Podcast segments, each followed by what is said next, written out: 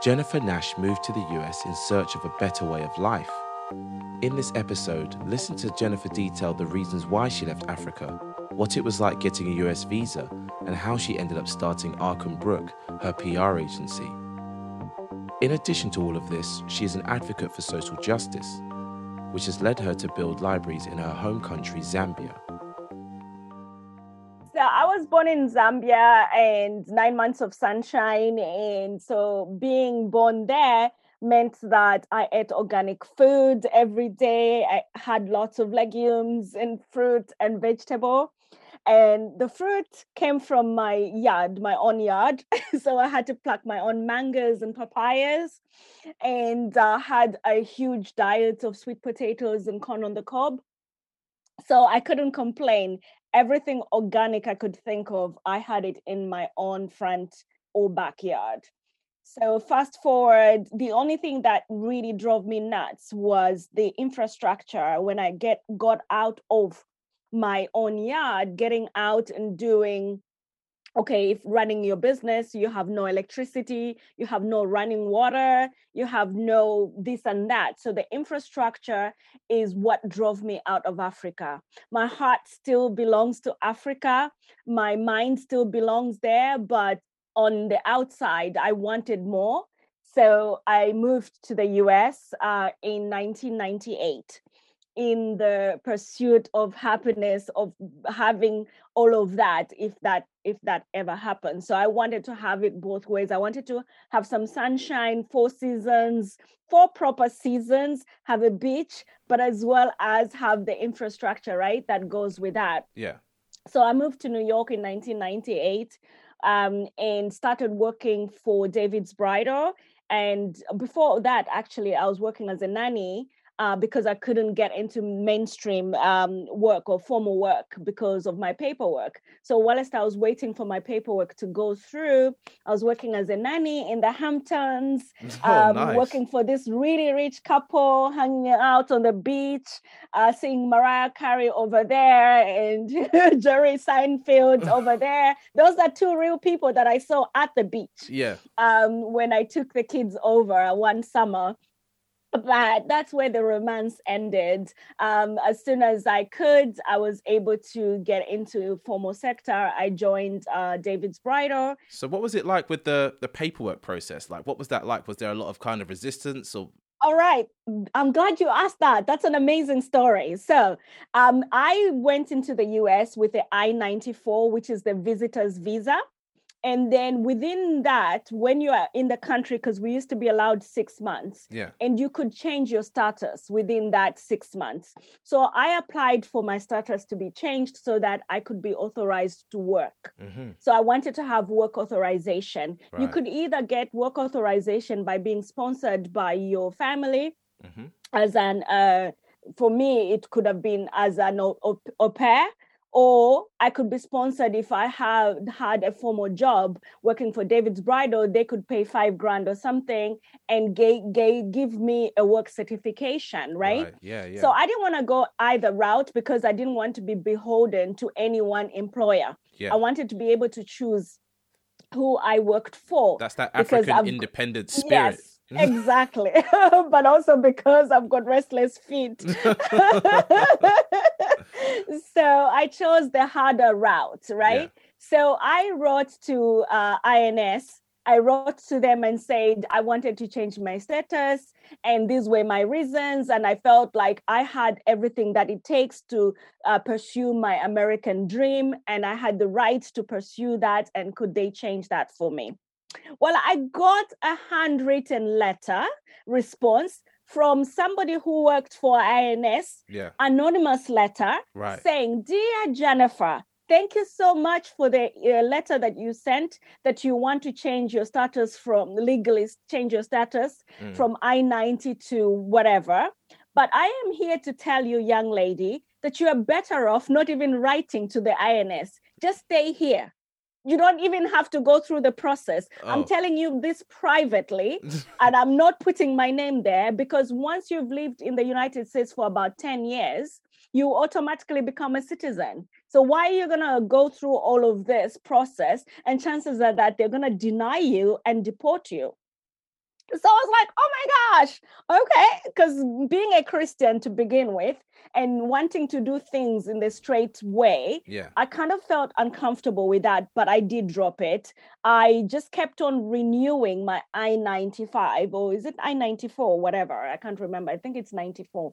I 95 is a highway. you know more than me. I don't. I've never lived in America, so you. I was like, I ninety five. So, yeah, Route sixty six, whatever it is. That's what it is now. it is the, uh, the yeah it's i94 visitors visa i think so yeah so i just kept on renewing it every six months i just kept on renewing it Right. but um providence had it that after being in the us for about two years hmm i was able to get work certification not through David's Bri- Bridal, but through another company. They actually got me the certification. And then from there onwards, every uh, consequent employer that I worked with just renewed that. And that's how I managed to stay in the US for up to 10 years Right. on uh, job. Um, yeah, I was just sponsored on job sponsorship. Right. Okay. So, what kind of work was that? Is it anywhere kind of similar to what you do now, or nothing close to what I'm doing now. Okay. So I started out in retail with David's Bridal, and then I ended up in property management. right? So I worked for a company called Chamberlain Associates. Mm. So this is a developer that a commercial developer that bought uh, properties, different uh, even uh, patches of land Mm. within the San Francisco Bay Area Yeah. and he developed them either built to to suit and or he built them off plan or whatever then they were building all these properties so i was the property assistant manager that just simply means i was an assistant to the property manager Yeah. but they had their, their their title in a certain way that they wanted it so i worked for them uh, from 2004 to 2006 Right. and then the very first um, uh, property downturn started to happen in the US, right? Yeah. This is before we even realized that what was going to happen in 2008, 2009. Yeah. But there was an over uh, oversaturation of loans being given Yeah. to the property industry. That meant that uh, people were borrowing more than they could afford, Yeah. and the industry was getting into trouble. The first signs of trouble Yeah. and my uh, my boss then mr chamberlain started selling off some of the properties and he knew he was really smart he is really smart he knew what was going on he had insights and stuff like that so he started getting rid of some of the portfolios and that meant our entire team needed to be made redundant Okay. and so we were given severance pays we were given um, redundancy packages Yeah. at this point in time i had met my now husband who's an englishman Yeah. um, and we were like, okay, so what do we do next? So we are like, okay. He was like, come and live with me in England. I was like, no way, Jose, because I haven't even met you as such because we were dating online. Okay. So I was like, first off, we need to go into my country of origin so that I really get to know that you're not a serial killer. And then we can Fair come enough. and live. you got to make sure. I mean, nowadays Yeah, everyone meets online, but you were what a trendsetter if you were doing that Yeah. back in 2000. 2005, six or Wow. something like that. You're on the dial-up. six. You're on the dial-up. know. We were on um, uh, Skype. No, I mean dial-up internet with that dial horrible. up yes yes dial up for sure so yeah so we got married that same year so we Yeah. met in march we got married in november that same year and moved back to my country of origin zambia okay. and we lived there for about four years and that's when the actual recession began to hit Yeah. so excuse me when i we went back home we went uh, back with the vision of just going ahead and continuing what i used to do before i left for the us which is bridal Yeah. i was running a bridal uh, shop and a magazine Yeah. fast forward 2010 the recession was really really uh, coming to the top Yeah. and that's when also the digital landscape was beginning to become a force to reckon with Yeah. so anything that was print any wedding dresses that we all used to go to china and handpick Yeah. and stock in the shops became irrelevant because anybody could order through ebay Yeah. and alibaba and get their dress shipped that mean, meant that if you had a brick and mortar business and the recession is hitting you have no chance for your business to survive right Yeah. so being a strategist and a visionary, I kind of like said, okay, this is it. So what next? So my husband was like, okay, we better move to England. I think it's time now to move to England because there we've got a chance of us getting into a regular job rather than us fighting with this uh, force of nature, i.e., the economy and the change of winds in the economy or the global uh, business infrastructure, so to speak, right? So we moved back to the U to the we moved to the UK for the first time for me, but for him, we, he moved back. So that's when I got back into regular employment, nine to five. I was working for Vera Wang in London. Yeah, okay. The fashion and brand. in retail, the fashion brand, the wedding fashion brand. yeah, yeah. And uh, so I worked for them for a little bit, uh, but I got tired very quickly. I got tired of lifting up the wedding dresses and all of that. Yeah. But to your point, before we started recording, being a person who has a big heart for social justice, Yeah. being an activist and an advocate uh, for um, social justice, I kind of felt uncomfortable the day that I sold a wedding dress to this lady who Yeah. was a princess from some country in Tunisia, I think. Right. She paid 80,000 pounds Yeah. For three wedding dresses plus her mom's outfit Yeah. for a, she was going to have a wedding spreading over a, a week or, or two weeks Yeah. it didn't sit well with my soul Right. i could not understand how a person could spend 80,000 pounds british sterling pounds to just have a wedding in and this is just for the For the dresses. Yeah. Something you're gonna wear once. So she had it. three dresses, yes.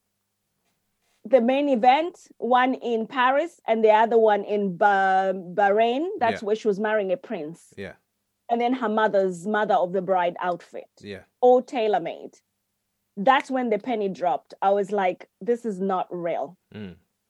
For 80,000 Yeah. uh, pounds, I thought about the GDP for my country Yeah. and the per capita per income Yeah. for, for every normal person earning less than one dollar a day Yeah. and yeah. how many wells that amount of money could build in Zambia. Remember, my story is that electricity, infrastructure, and water Yeah. were my main reasons why, Why I moved to the Western world Yeah. right? So it just didn't sit well with me. I was like, okay. So I tried to talk to her. I said, do you mind if after you've uh, spent all this money, if you want to donate the wedding dresses and whatever, and I can auction them and Yeah. then raise money for donating to a charity that I was passionate about that I had already established in 2006, which meant which is the HML Foundation, which builds libraries and or provides infrastructure, technology, information and technology to the underprivileged in society, right? Yeah. So, and she said, Yeah, why not? I could do this. But I think that was just face value because I think she went back and told on me to my employers Yeah. and said, So the next thing I was called and I was told that, you know, I wasn't fitting in, I was too Americanized. And, and all sorts of uh, PR goobity gook language that Yeah. they could uh, pull out you're of a good bag. fit here. Oh, Yeah, we're, We're trying to go this way. You're trying to go that way. I Yep, think it's best if we split past. Yeah, all that kind Yeah, of corporate no. corporate jargon. Exactly. They they didn't say it directly. They Yeah. just asked me to be. They wanted to me to have a disciplinary hearing. Ah, yeah, that's the Um, way forward, isn't it? so yeah, that was the way forward. So I said, you know what? Uh, thank you, but no, thank you. I quit, yeah, and that's how I left. Yeah. Um, and so that ha- that's how I left the retail industry, okay, and then took back my um my career, picked up my career back from where I'd left with Chamberlain Associates in property. So Yeah. I started pursuing the property industry, got my certifications. Fast forward, I qualified um, to get the um, the England and Wales qualification for property management. yeah, So I went into that industry and started working there. And Mhm. fast forward, I realized that that industry was just as bad in terms of the reputation, how you were being abused Yeah. by the um, by the landlady, the the the, the leaseholders, yeah, because you manage properties for leaseholders uh, in an association or whatever property association, property management association. They were very very abusive. But fast forward, I realized that there was a lot of public relations involved in that industry that was missing. And so when I quit that industry, my job as a property manager, whilst I was waiting to decide where to go next, I got placed as a temp in an agency, a PR agency that specialized in property developers. And it was run and managed by these two awesome women, very powerful women Yeah. that had been doing it for 25 years. I was Mm. inspired. I was like, PR. So when I looked back to my career trajectory, I realized that all along I had done something similar to what uh, they were doing in Yeah. terms of public relations, except that they called it stakeholder engagement Yeah.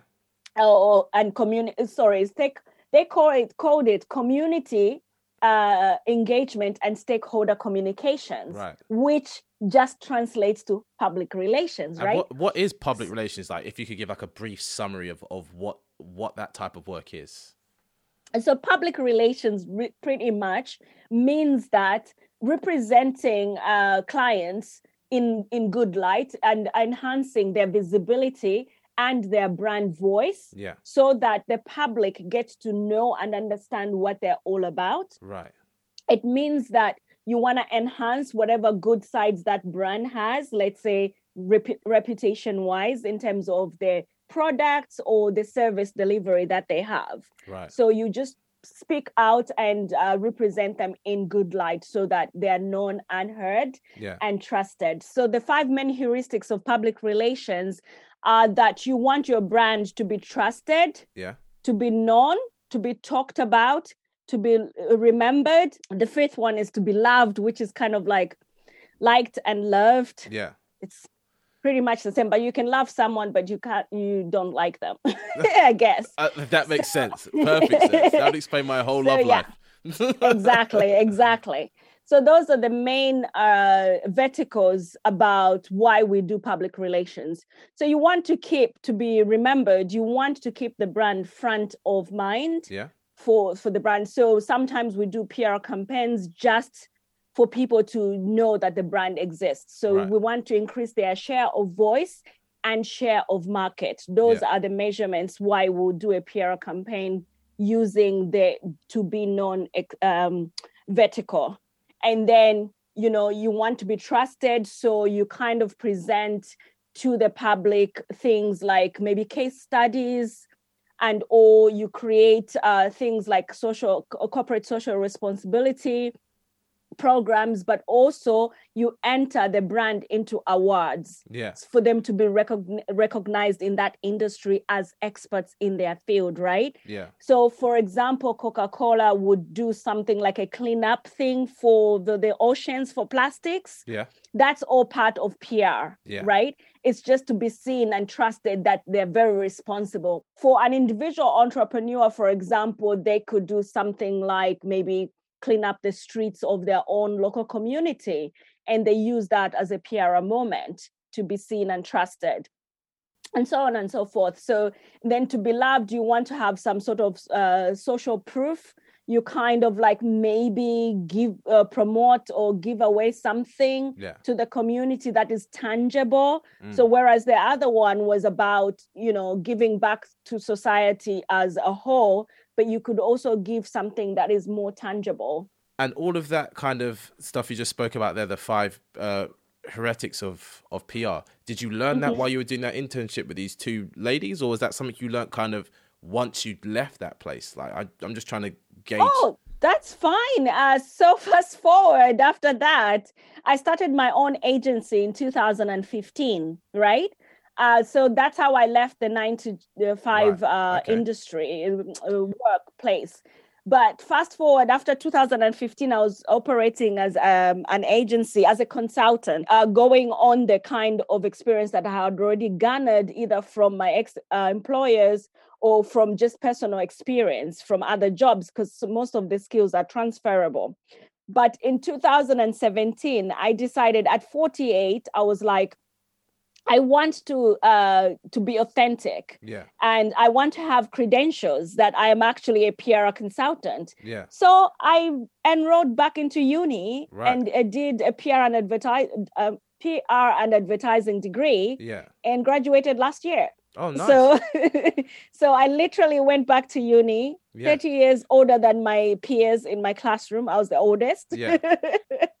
and so graduated top of my class last year. You tend to find that with mature students because I went back to uni at um, the age of 23 just because I was going from finance into creative work and I I wanted something to occupy my time while I built my business in the background. But Mm-hmm, as an older person, I think you kind of you're not focused on the whole drink, relationship side of things, whatever. You're just sitting there like, is this the work? How do I get the top mark?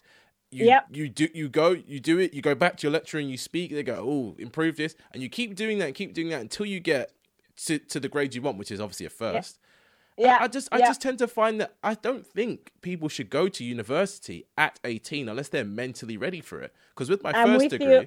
I wasn't mentally ready for it. I Yeah. wasted a lot of time. But Yeah. with this one, and considering this is the less serious one, I was more Mm-hmm. dialed in. I was more focused. I wanted to do the essays early and, and get Yeah. the feedback early. And I, I, te- Mm-hmm. I definitely agree. You know, I don't think people should feel so much pressure to go to university so early. And you having Yeah. because it is a, a thing of courage as well to go back to uni when you are a mature student. Because some people Yeah. will talk themselves out of it and go, "Oh, what online courses can I do in this, that, and whatever." It's like for instant Yeah. kind of social proof and for people to go, Mm-hmm. "Yes, I trust this person to work for me." You need a degree. It's unfortunate. Mm-hmm. It's expensive. But I feel like if you do the right type of degree, especially if you're transitioning into a direct path, they pay for Mm-hmm. themselves. Yeah, absolutely does. Absolutely. I completely agree 100% because you know like I did my first associate degree was English as a second language, so I did English in America. Yeah. Uh, I went to college for it. I did um, an associate degree, but that just got me into copywriting, uh, copy editing, and understanding North American English, right? Yeah. Uh, but that wasn't really anything. It it got me jobs of being a- an executive assistant and you know like basic jobs It got you and by. it couldn't exactly so i felt like you know what i need to pursue this in fact what happened was like the time i met my husband i was just just got accepted to go to uc berkeley yeah. And uh, then we decided to get married and he couldn't come and live in the us because of the paperwork Yeah. um, i couldn't sponsor him because i was on spo- work certification Yeah. and my company was making us redundant Yeah. so I, it meant that I couldn't sponsor him to live in the US, even though I could have continued living there Yeah. as a student. Uh, so, but love code, and I chose love. so I abandoned my uh, intention to go to university to Yeah. st- to do my studies, and at that time it was completely different. I was going to pursue studies in um, city planning right. and stuff like that. Because you were still or in- heavy in, the real estate type stuff. in the real estate. Exactly, exactly. you went. You was going in this direction. You were going. Okay, working in bridal, gonna work in in property. then you went back to Yeah. Zambia, and then you was like, Yeah. right, back to bridal. But this time I'm at the Yeah. top of the tree. I own the company. I'm sourcing this. I'm doing this. Yeah. Then you was like, right, forget Zambia because of the recession. Let's go to Yeah. England where everything's always great and everything's always working out. Do you know what I mean? think. Free healthcare. I'm just I'm just being silly. Do you know what I mean? Free healthcare. And you, so you went back to property.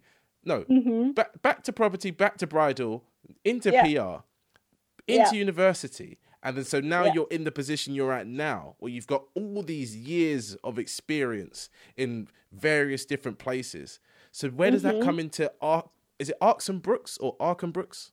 Ark and Brook. Yeah. So it's Ak and Brook. So that's a very, very good question. I'm glad that you asked that. So it makes me then a very versatile person. Yeah. So because my clients come from different industries and different perspectives, that means I'm able to understand different industries Yeah. uh, not just the ones that are coming from real estate. If- If I had to say who is my lighthouse client, my Yeah. North Star client, avatar, it would be somebody who is a, a property developer Yeah. because I understand that industry very well. Right. But having said that, I've got a lot of transferable skills that come from retail, that come from, you know, property uh, and also fintech and stuff like that.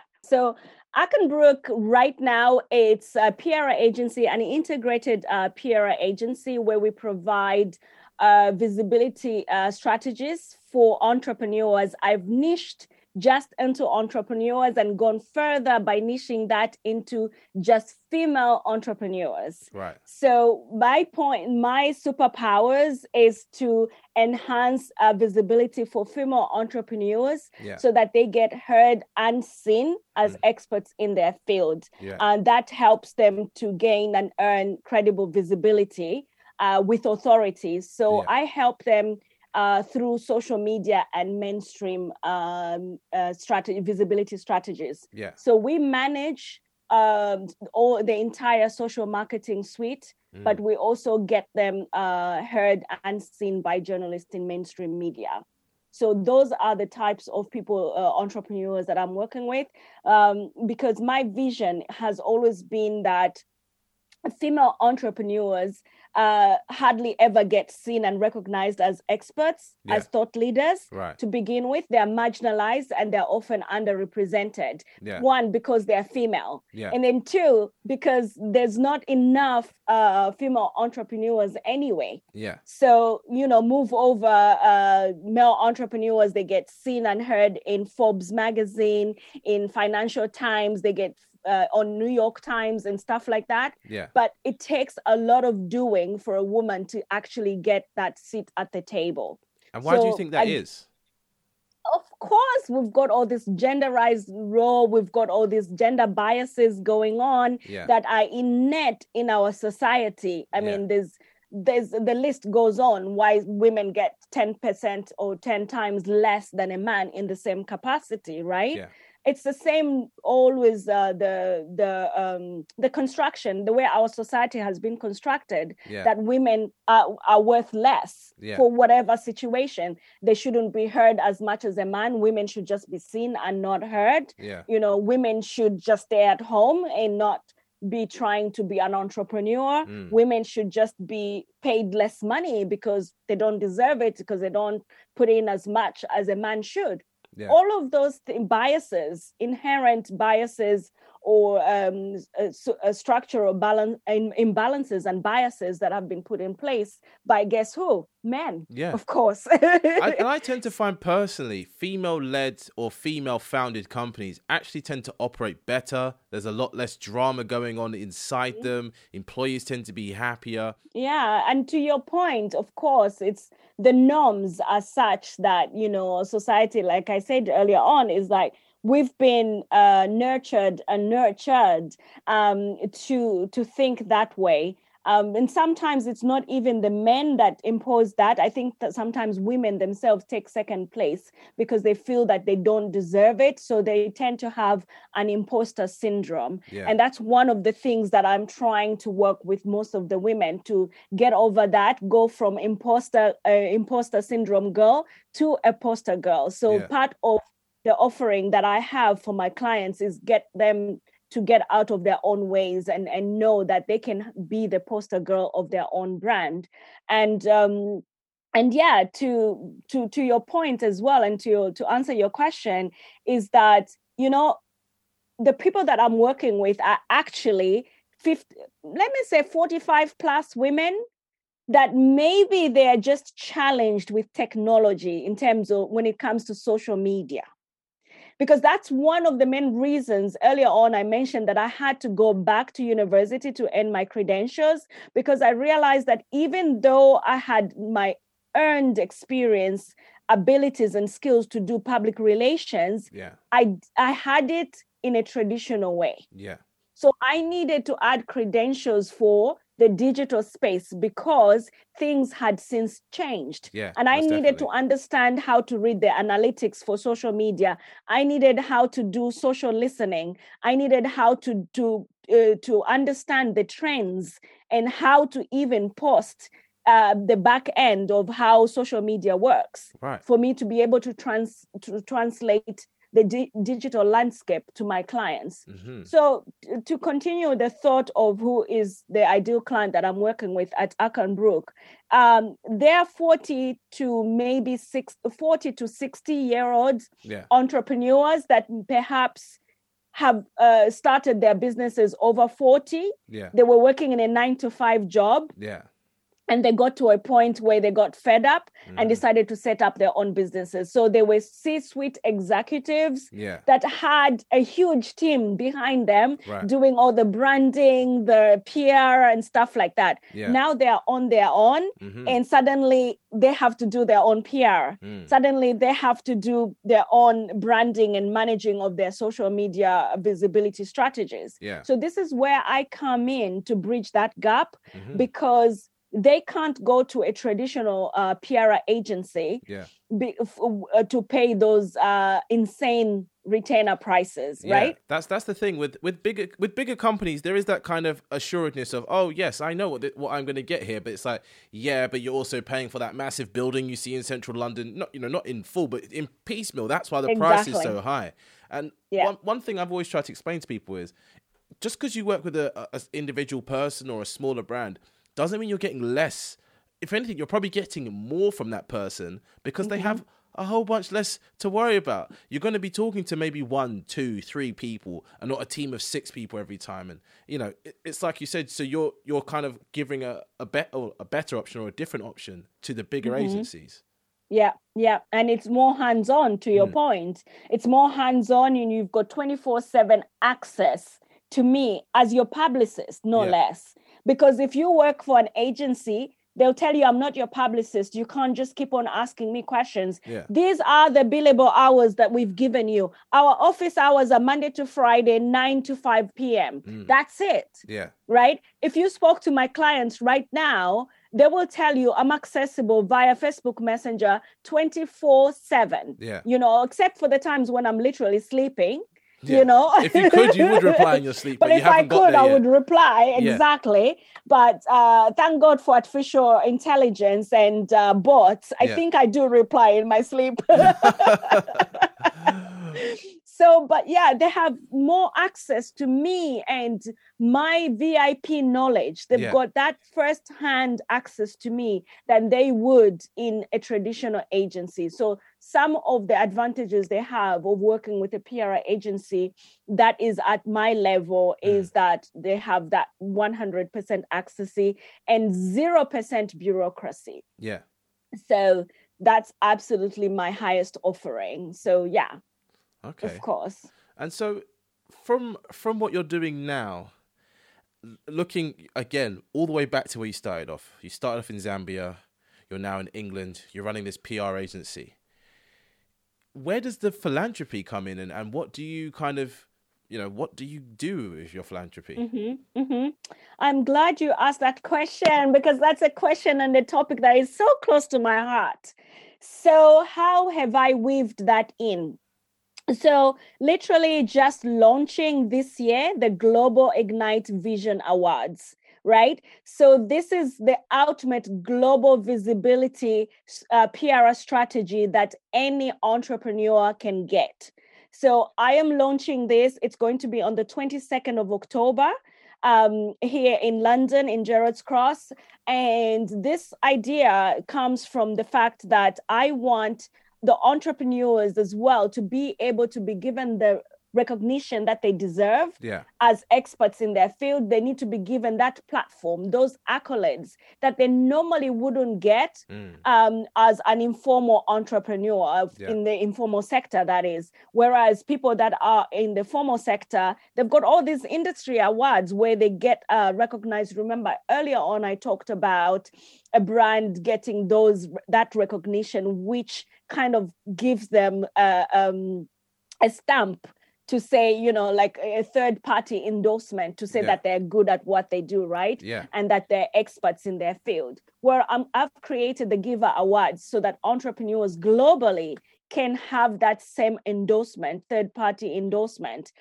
And where this actually comes uh, into segues into my uh, philanthropic work is that uh, this event, the proceeds of this event, minus the marketing costs, minus the uh, staff costs and the venue costs, yeah. will benefit the HML Foundation Right. plus 12 other charities uh, that will be chosen by the judges for the event.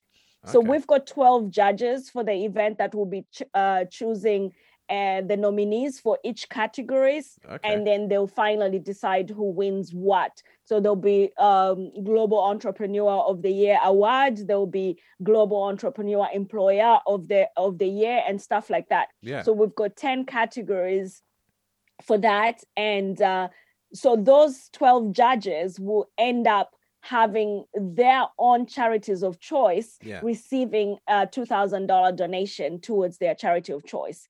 And then whatever remains out of the pot goes to building the first ever state of the art library in my native country, Zambia yeah. um, because Zambians don't actually have a library. It's a city that doesn't have a library, like a main library. Like nothing at a all. s- there is a small library that was left by the colonial masters, i.e., England, Yeah. which is dilapidated. It's a small, maybe 10 by 10 size Yeah. library, which is dilapidated. It has hardly has any books and stuff like that No resources, and nothing. Yeah. we tried yeah we tried to partner with the city on that in 2006 They but because of politics they did they signed a memorandum of understanding with us Yeah. but because of the nature of politics there's a new mayor in office every three four years Right. who doesn't want to continue the agenda that the predecessor had Oh man. so that created a problem with our private uh, public partnership yeah. so we decided the best way to go about this is to actually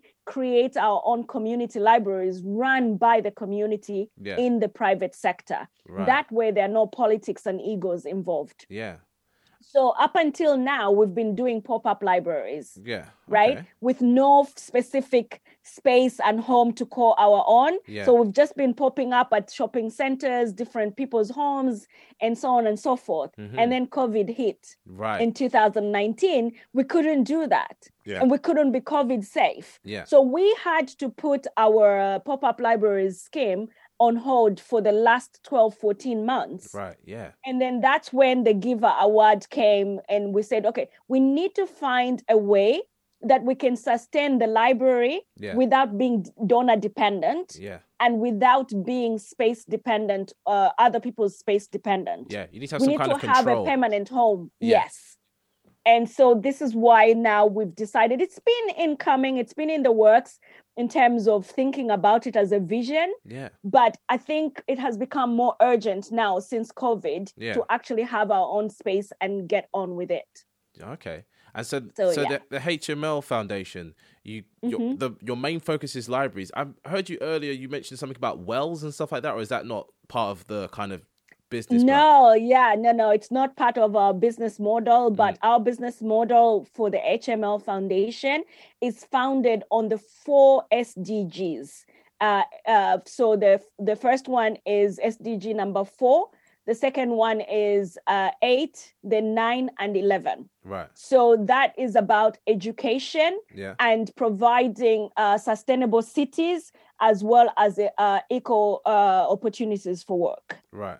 So within our library, the state of the art library that I'm talking about that we'll be building is that we're going to have a section which helps with um, with training, uh, uh, uh, vocational training Right. Okay. for people that are out of school that cannot afford higher education, yeah. but they're ready to learn some skills that will get them uh, job ready. Yeah. Then we'll have a section which is for homework assistance hmm we'll have a section which is uh, available for uh, CV development if somebody wants to work in the formal sector. Okay. So the vocational is the informal sector. yeah. And then we've got the formal sector where somebody just wants to apply for a job in a nine to five position, right? Yeah. And then we've got the, the fifth, but not the last section, which is where we just have the community, the literacy uh, part of it, where we just want the community to become literate. So Right. we'll teach them skills like how to use a computer,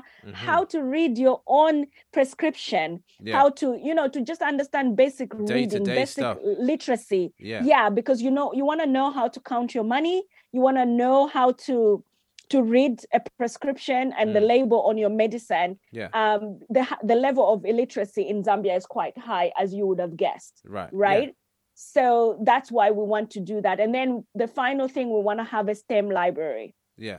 So where you know kids can learn more skills in science, uh, you know, math and, and all of that. Yeah. Um, there's, there's so, a growing yeah. market for um, for tech in Africa. I feel like all the venture capitalists that I speak to and that I know, they are always saying, "Oh yeah, Af- Africa's where it's at." What, what, they don't even know that many countries in Africa. To them, Africa is like Nigeria, Ghana, South Africa, mm-hmm.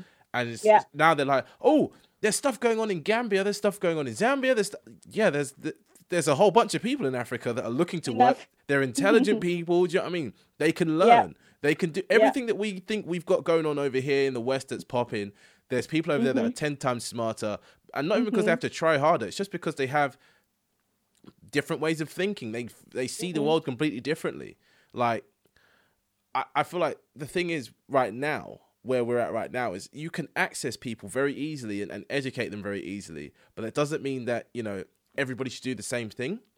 hmm hmm And so I feel like what you're providing these people in in your home country is the opportunity to at least have a chance to go, do you know what? Maybe I'm not interested in technology. Maybe I'm interested in, for example, PR.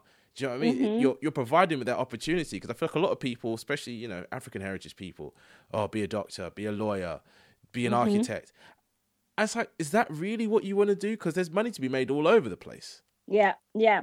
I agree with that a lot. Even more so, if I could add on to your point, is that, you know, ultimately, uh, Africans as well in Zambia, uh, in Africa, uh, the whole continent, are very donor dependent. Yeah. They're very dependent on external uh, nonprofit organizations coming in Yeah. to set up those nonprofits to be able to feed and provide for the locals. Right. My argument is that us that have been given the opportunity to live and work in the diaspora Yeah. need to give back, need to go back home and take back our skills and our privileges to build homegrown NGOs, homegrown NPOs, nonprofit organizations that are giving back to our very societies that we came from hmm and how are we going to do this and how are we going to make this into a self-sustainable npo that is not donor dependent Yeah. that is not dependent on writing a grant that goes to washington and gets approved or disapproved Right. you know how about creating your own income generating activities that will make sure that your your npo is self-sustainable Yeah. that's one number two is that you want to make sure that the my vision is to make sure that this uh, my nonprofit is such that it's it's uh, it's an open book Yeah. okay it's community led and so that the community themselves are the ones that are going to decide what their missions are going to be Right. i have a vision as Yeah. the visionary yeah. but in terms of the missions what needs to be achieved first Yeah. should be decided by the, the community themselves at the grassroots level Yeah. Because it involves them Yeah. you know and it affects them Exactly. and so this is why that when i do with my agency i want to make sure that even already as it is i've already spent 10% of my salary for the last since 2006 going into the hml foundation it's been self-funded Yeah. no donor donations at all Yeah. and then i've reached at this level now where i'm saying i want to immortalize that legacy Yeah. by up leveling it, pivoting it into this uh, more permanent uh, legacy that I can build and say, you know, this is where I'm at. When Yeah. I retire, I just want to work for that legacy Yeah. whilst I'm alive and I still I'm still able to Yeah. and and build onto that rather than say, you know, when I'm gone, give whatever I'm left I leave behind to to my people. Like Yeah. that's not good enough. And then, and one thing is with charities is where where your whole mission is to build this library and to have the infrastructure there. At least there, it's not like oh the money's going to an office in London where those people then send a little fraction of that money to do. Mm-hmm. thi- Do you know what I mean? Like I feel like that sometimes with charities the the the money you give, such a small percentage of that money actually makes it to helping the cause that it, on your end you feel like you've done a good thing, but realistically, all you've done is help somebody who lives probably 20 minutes down the road from you Yeah, pay for their shopping that week or that type of thing. Do you know what I exactly. mean? It's very, very. exactly. I wouldn't want to say it, it's it's um like dark or anything, but it's like people like yourself who are do who are doing these things and doing them self funded. You know, like Mm-hmm. cool. I'm going to take my, my 10% of my salary. And what I'm doing is I'm going to have Mm-hmm. to fly to Zambia. I'm going to have to put myself in a, in a hotel or get, Yep. do you know what I mean? So that's just one person's expenses. And then you're Mm-hmm. going there and you're having big meetings that are making big decisions and, and this, that, Mm-hmm. and the third. And that needs to happen more because that is more helpful in my eyes, right? And this is somebody who's who's tried to donate money to charity before, and then I realized it wasn't really working out so well. That that type of stuff actually has more of an impact for you and for them, and it's like yes, you may you know have less of an income over here, but it's like the multiples on that money abroad are fantastic. Like for me Mm-hmm. Yeah. right now, I, I'm half from St. Vincent. And if you know what's going on over there, the volcanoes erupted and all that kind of stuff. So my mum Mm-hmm. isn't focused on, oh, I have to send supplies and this, that, and the third. She calls our family out there and it's like, anything you want, anything you need, let me know. I'll deal with it. And also, you know, Mm-hmm. the people around you, the people on the hill, the people that live around, uh, Mm-hmm. we will deal with that. Because yes, there's a big mission that, that's trying to get stuff over there. But the problem Yeah. with that is, is because it's one funneled point, it's become kind of over subscribed. So there's now food going to waste. There's resources that aren't making it there. And that's Mm-hmm. Yeah. only because these people have their one access point that they're going through. And if there was more Yeah. people like yourself, yes, I'm doing something in Zambia, I'm doing something Mm-hmm. in Nigeria, I'm doing something over here. I feel like the impact is greater than if you just go, I'm going to give money to Water Aid because I Mm-hmm. Yeah. don't want people to be thirsty. It's like, that's not Yeah. the main struggle in Africa right now. That is such a Yeah. small, small percentage of things. I agree. I completely agree with that because micro level uh, funding or micro level nonprofit or whatever you call it is actually more effective Yeah. than global um, uh, global uh, nonprofits. And that's not to say that nonprofits don't, the global ones don't do what they need to do, but they do it, like you said to your point, at a global level where it is oversubscribed. Yeah. Again, to your. And when you do the micro level, you are more in tune with the community at that grassroots level Exactly. and the measurement and evaluation is more tangible you can actually see where every penny and where every dollar is being spent Yeah. but on top of that my vision the way i see it is like don't always think of giving people uh, fish to eat Yeah. and that's what a lot of these big uh, organizations do they give out um, they give out uh, alms you Yeah. know they they they they give a donation to this to this person and whatever Yeah. care packages and so it's all very well and good and it's really appreciated and it's needed Yeah. but for me my my argument is that educate the mind first Exactly. once you educate the mind you increase their literacy level Yeah. you are giving them a fishing rod to be able to fish for themselves Yeah. and feed themselves for a lifetime Exactly. there's a saying in africa that if you want to hide uh, anything from an african put it in a book right Ah, yeah. Because they'll never read before. it. Well, see, want worldwide, the saying is just if you want to hide anything from a black man, put it in a book. Fair enough. I'm like, excuse You're me. I read all the time, thanks, but it, it's just a stereotype. Yeah. Yeah, so if that's the case, then I am going to provide, whether it's physical books or digital books, access Yeah. to every Zambian I can reach, possibly, Yeah. so that they can be able to access and empower themselves with that knowledge that's being hidden Yeah. in those books. Because I believe education is the first passport and key to get out of poverty Most definitely.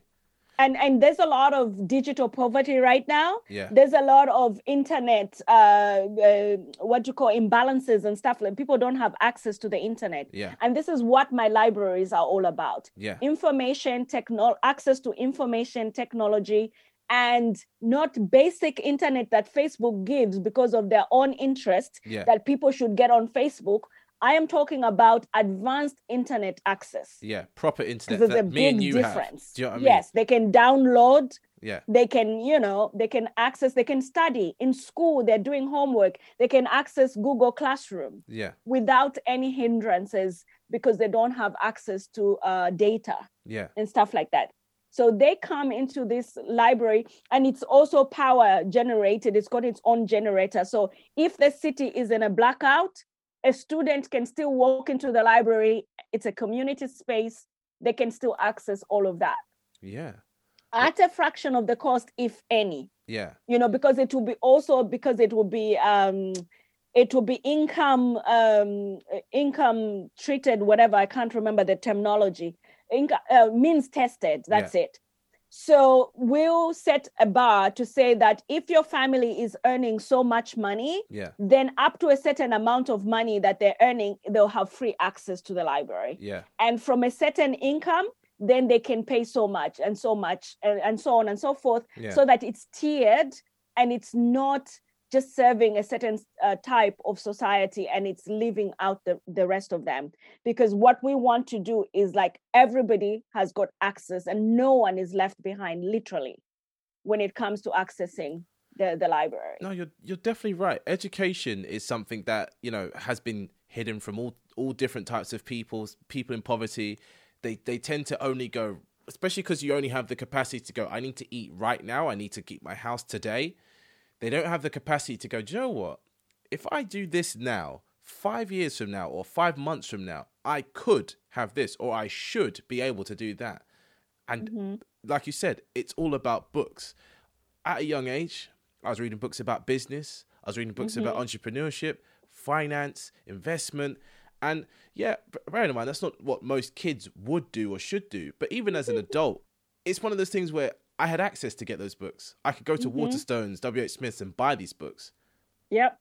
In Zambia, that's not possible. Yeah. And leveling out the playing field is something that needs to happen across the board, all yeah. over the place. Yeah. And then literacy is not just about uh, accessing educational materials, which mm. is a good point that you've said. And some uh, our books, like right now, we've got over three thousand books in stock if um, for our pop-up libraries, which need proper storage. There, some of them are just coming to waste now yeah. because they haven't been properly uh, um, stored. Mm. But the point that I'm trying to make is that you know literacy is not just access- accessing those educational materials, mm. which is well and good, but it's about I want to create that culture where every child is read to at night, even if they're reading fairy tales, even if they're reading stories. That creates a, a mindset, uh, that imagination yeah. stimulates their minds to learn mm. and have an inquiring mind, which prepares them for the time when they'll start doing research to, re- to return information that will they, they can apply in real life uh, take for example myself as a child I didn't have access to reading materials. Yeah. So I, up until I got to the age of about 12, 14, mm. I started reading novels with yeah. my dad, yeah. right? So we created this personal library between me and my dad. We had like a book club where we exchanged books and then we we even uh, reviewed those books and and exchanged notes on those books. Yeah. That's how I started the desire, the passion for books. Yeah. And then obviously uh, when my dad passed on when I was 22, and fast forward to now I, to 2006 i realized i wanted to immortalize that memory of my dad. Yeah. that's why i created the hml foundation by the way. So that the hml foundation stands for my dad's names. It's the henry morrison limula foundation. Okay. so my point is that if as children even now my my my daughter and my sister they've got small kids in their houses. They don't read to those kids. There's not even a single book in any one of their houses like i'm saying this is so wrong. Do you ever read to your kids? So then of course when i've gone home since after living in the western world for over 21 years i go home and try and read a, a book to a child. They get all shy and they're like they got all they get all giddy you know like they don't understand the culture of reading a book. And or if you just sit with them on the dining table and give them a book their attention is so short to reading books they'd rather be watching tv disney and stuff like that. Because that culture is not innate and the, the the nurturing and the nature of the environments that they've been growing up in has not been uh, put in them. It's not a norm for kids to read. So i want to start early uh, early training of children to read from the time that as, as soon as they can read. In fact from the time a mother is pregnant they should read to their unborn child and that's what I want to do. I was starting with Zambia. I have the hashtag Get Zambia Reading. So that's my passion. And one day I want to be remembered as a person who crazy person who talked about reading as as the thing that will get Zambians out of poverty faster. Here's how to get in touch with Jennifer. So you can find me or you can find more details about what I do at akandbrooke.com. And uh, you can find out more about the work we're doing for the HML Foundation under the Ignite menu. And of course, I am on social media. My handle on social media is at I am Jen Nash. Thank you for listening to People Explained. New episodes come out every Monday. We would appreciate it if you gave us a review on Apple Podcasts and shared this episode with a friend.